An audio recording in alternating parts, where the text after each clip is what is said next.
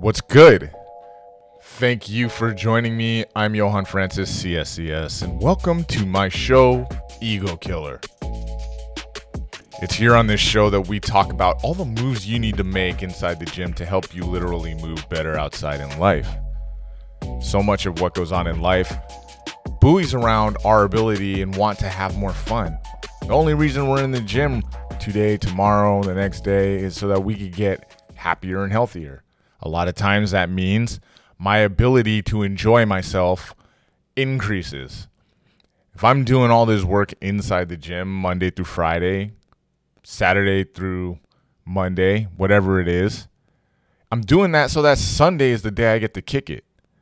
And I and kick it I will. right? We do this so that we can work hard and rest ah like a champ we all want that experience. We all want that separation, that separation not of church and state, but of fit and rest. We want that. We want those two things to be very disparate from each other because it's in that rest, that fun time, the barbecuing on the weekends, the fun on the beach, right?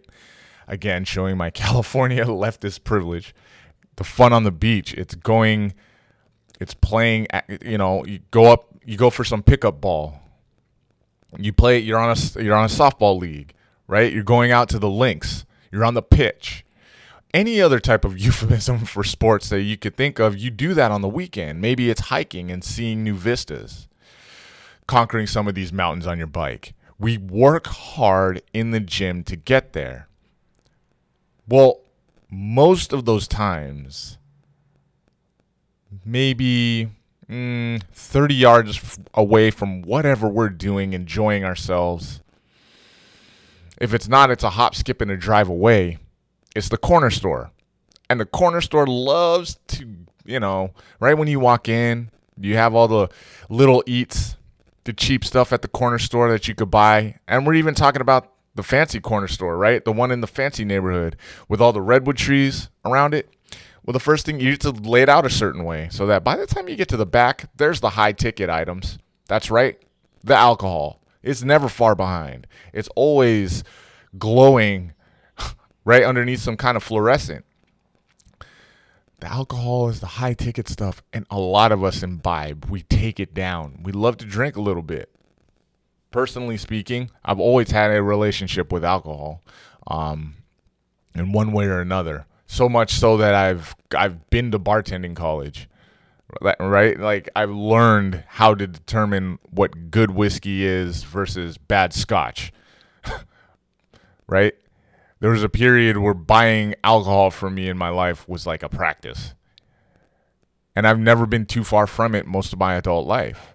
I meet lots of you guys, and I haven't met too many of you that don't have a relationship with it. When I say relationship, we don't want our butt cheeks to get too puckered up, right? it doesn't mean we're alcoholics out here. Although that is the fear. And I'll talk a little bit later about why that seems to be the fear. But what I mean is that we have a relationship. We don't know how much is too much. We don't know if we can drink anything at all. We think it's bad to have any. We're over here looking at the menu, and these mixologists come up with the fancy drinks, right? It's mezcal mixed with hibiscus with a drop of Midori and we're like, yo, can I have this or not? Am I going to derail my whole workout? Some of us do actually, in reality, have unhealthy relationships, right? It's like my granddaddy had the golden flask back in Chicago, to quote Kendrick Lamar. a lot of us have that relationship where it's part of our nature. There's nothing better after a long day in a whole series of long days than to pull out that golden flask, to go grab a big beer, right? To go grab the strongest beer we can, to spend our hard earned ducats on whatever six pack we can afford just for that hot little second. It's so much, it's tied so much more in to our lifestyle and our mindset than it just being one drink with a hundred ish calories up in it. So I want to talk about that a little bit today. Um, and about why some of you love to give up the stuff wholesale and what that actually can do for our habits. First off, every time we drink, if you can round up the vodka, the brandy, the Hennessy, the wine, right? The cab, the re- the the Riesling, the sweet stuff, right? The Moscato, the, the the pink stuff. What else do we got out there? The beers, the IPA, right? The malt liquor. We can round all this stuff up. We could generally guess, generally, that in one serving, it's like 105 to 150 calories on average. All right. And that's in one serving. Now, a lot of us, we're not good at sticking to one serving. We could go through 10 servings before we actually decide that it's time to stop. Some of us are more moderate, and three servings is good enough. Well, do your math. Do your math and know that some of you can take down eight servings. Well, that's 800 calories. That's the biggest burrito you've eaten all week, right there. Right? And so those are considerations that we need to think of. But before we get into the three considerations that we're going to knock out today, we want to talk a little bit more globally about the relationship of alcohol inside of our lives. It's the idea that this is a release, right? I've trained with many of you who have come into the gym after drinking one, sometimes two. And I'm talking about maybe if you got breathalyzed, you'd be sweating bullets. And then you went to go work out. Look, it's not impossible. I've seen it multiple times. I've seen people bring beer into the gym. I know that there's some coaches that drink beer and then go train. Now, this isn't common, but I've seen it. Right? I've seen it. So, what if that's possible, right? If you could get away with that, how bad is it for our health? Really? Well, I'm going to make an argument, and this comes from an addictive mindset. It's about the lifestyle you lead. It's about the lifestyle you lead. So much of our catharsis is tied into how much we can drink. And that's okay. This is not a judgment podcast. The last thing I want is to pass judgment. And the last thing I think I'm capable of, to be real, is passing judgment. But it's tied deeply into our lifestyle. We think about it as catharsis. We think about it as getting over a hard day. And then when you, the last thing you want to do is get pestered when you get home. You want to kind of take your mind off things. You want that headache to go away in the quickest possible fashion. You turn to a beer, you crack that thing open, and we're on our way. When we're on our diets, ooh, those D I T D I E T S, those diets, right? Making sure I spelled that right. um, one of the first things I'll often leave, it'll leave, right? Get that out the shopping cart get it off the shopping list, right? It's always alcohol. It's the first thing a lot of us quit wholesale alcohol. And this is a good move in a lot of ways, except if it's tied to our lifestyle. If it's tied to our, tied to our lifestyle, getting rid of alcohol wholesale is like making a massive carve out to our whole daily stees, nightly stees, semi weekly stees. And when we start making those giant carve outs, we start noticing when that stuff is missing. And so now that the sacrifice is huge, well, it's going to be really hard for us to stick with that whole modus operandi. If the carve out and the sacrifice is so big, man, I'm not going to want to keep that up. Are you? It's hard. If we're quitting alcohol, we want to make sure we do it for the for the reasons. Well, listen, if you're quitting alcohol and you feel like you've got to a stage where you have to, I mean, we're going to have to dig deep. You're probably going to have to look introspectively, and there's going to be more to it connected than just your weight and your um, yearly health. However, giving that thing up to lose some pounds, it's not a bad idea, but we want to take a look and examine if it's tied into the whole like lifestyle of what we're doing before we actually think that giving it up rather than cutting back is the play. All right. Is it part of the lifestyle?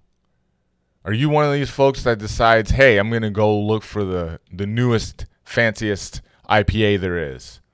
IPA being code for fancy malt liquor, right? Are you one of those folks that likes to do what I used to do and shop for alcohol and liquor for sport, right? You're trying to find the best stuff. Do you work in the industry, in the food industry? Are you someone that entertains guests a lot, right? You got clients and you have meetings. And so all those meetings, they revolve around going to Korean barbecue. And then here comes all the drinks, right? Because you're trying to sell the product. Whatever it is, depending on how much it is the lifestyle. Do you, oh, some people we have a lot of those uh, memberships, right?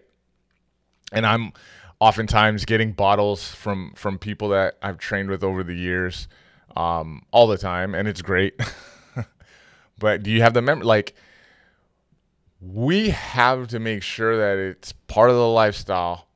Okay, it is. We're giving up's going to be quite the carve out. Got to move in a different direction. I'm gonna give you three keys to watch out for whenever we're taking down a little bit of alcohol in our daily lives. Remember that it can be high calorie. You're talking about a margarita. You're not talking about 100 calories anymore. You're talking about that sugar. You're talking about that, you know, you got to understand whatever's making it taste tangy and delightful. Well, that's putting on some calories for you, right? So anytime those drinks come out and you got the garnish on that side right there and they had to actually like go to culinary school just to design the thing, right? and the and if it comes out with like an explanation, an old boy comes out and he's telling you like the thought process behind designing the drink. If the shaker starts to pop out too, we all like the sound of the shaker. I'm being exaggerating, but we have to think that there's a theory behind the drink. We're thinking about calories almost right away. This could be two, three, four, five hundred calories right there. And again, because the alcohol content in there, the literal alcohol content is real low, we might be able to take down four of them things, right? And that's something that we really got to watch out for. If we drink big, big beers too, right? One serving, but it's got three servings in there. The alcohol content's high if it's an IPA, right? Now, now the calories just shot up from one 105 ish, 125 per serving to like 150, 170 per serving. And then it's a big tall boy, times that by two. Okay, you know the folks, the family that could take down two, three of those easy. Well, that's what we're talking about. We're talking about hundreds of calories. So that's number one. Watch out for those calories, right?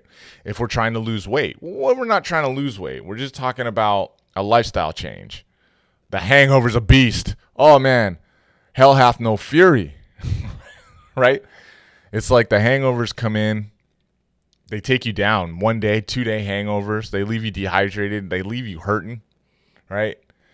It's all because our bodies can't really break down alcohol in its totality. And what's left over, it's like buying um, the wrong type of oil for your ride. Okay? So your whip takes a certain type of oil, you get the wrong stuff, you get more sludge. Your, your, your the car can't break down or it just doesn't it just builds up. It builds up inside of those cylinders. Now the pistons aren't firing right. Now they're not get the knocking and it all leads to the death knell of your engine all bad right?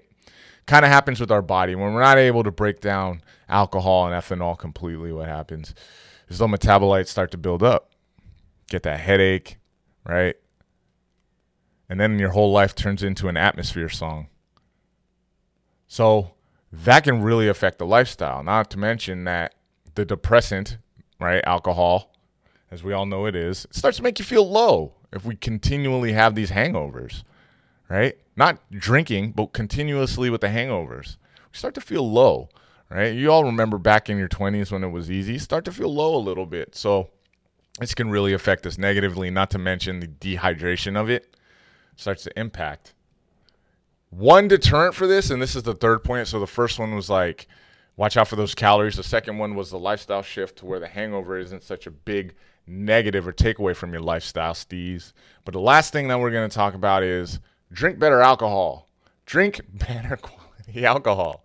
We're over here drinking. I look. I'm not trying to throw everything under the bus, but look, the you would call it well stuff that we're drinking. We're drinking that only, and we're watching for the hangover. We're watching for our calories. Drink better premium stuff.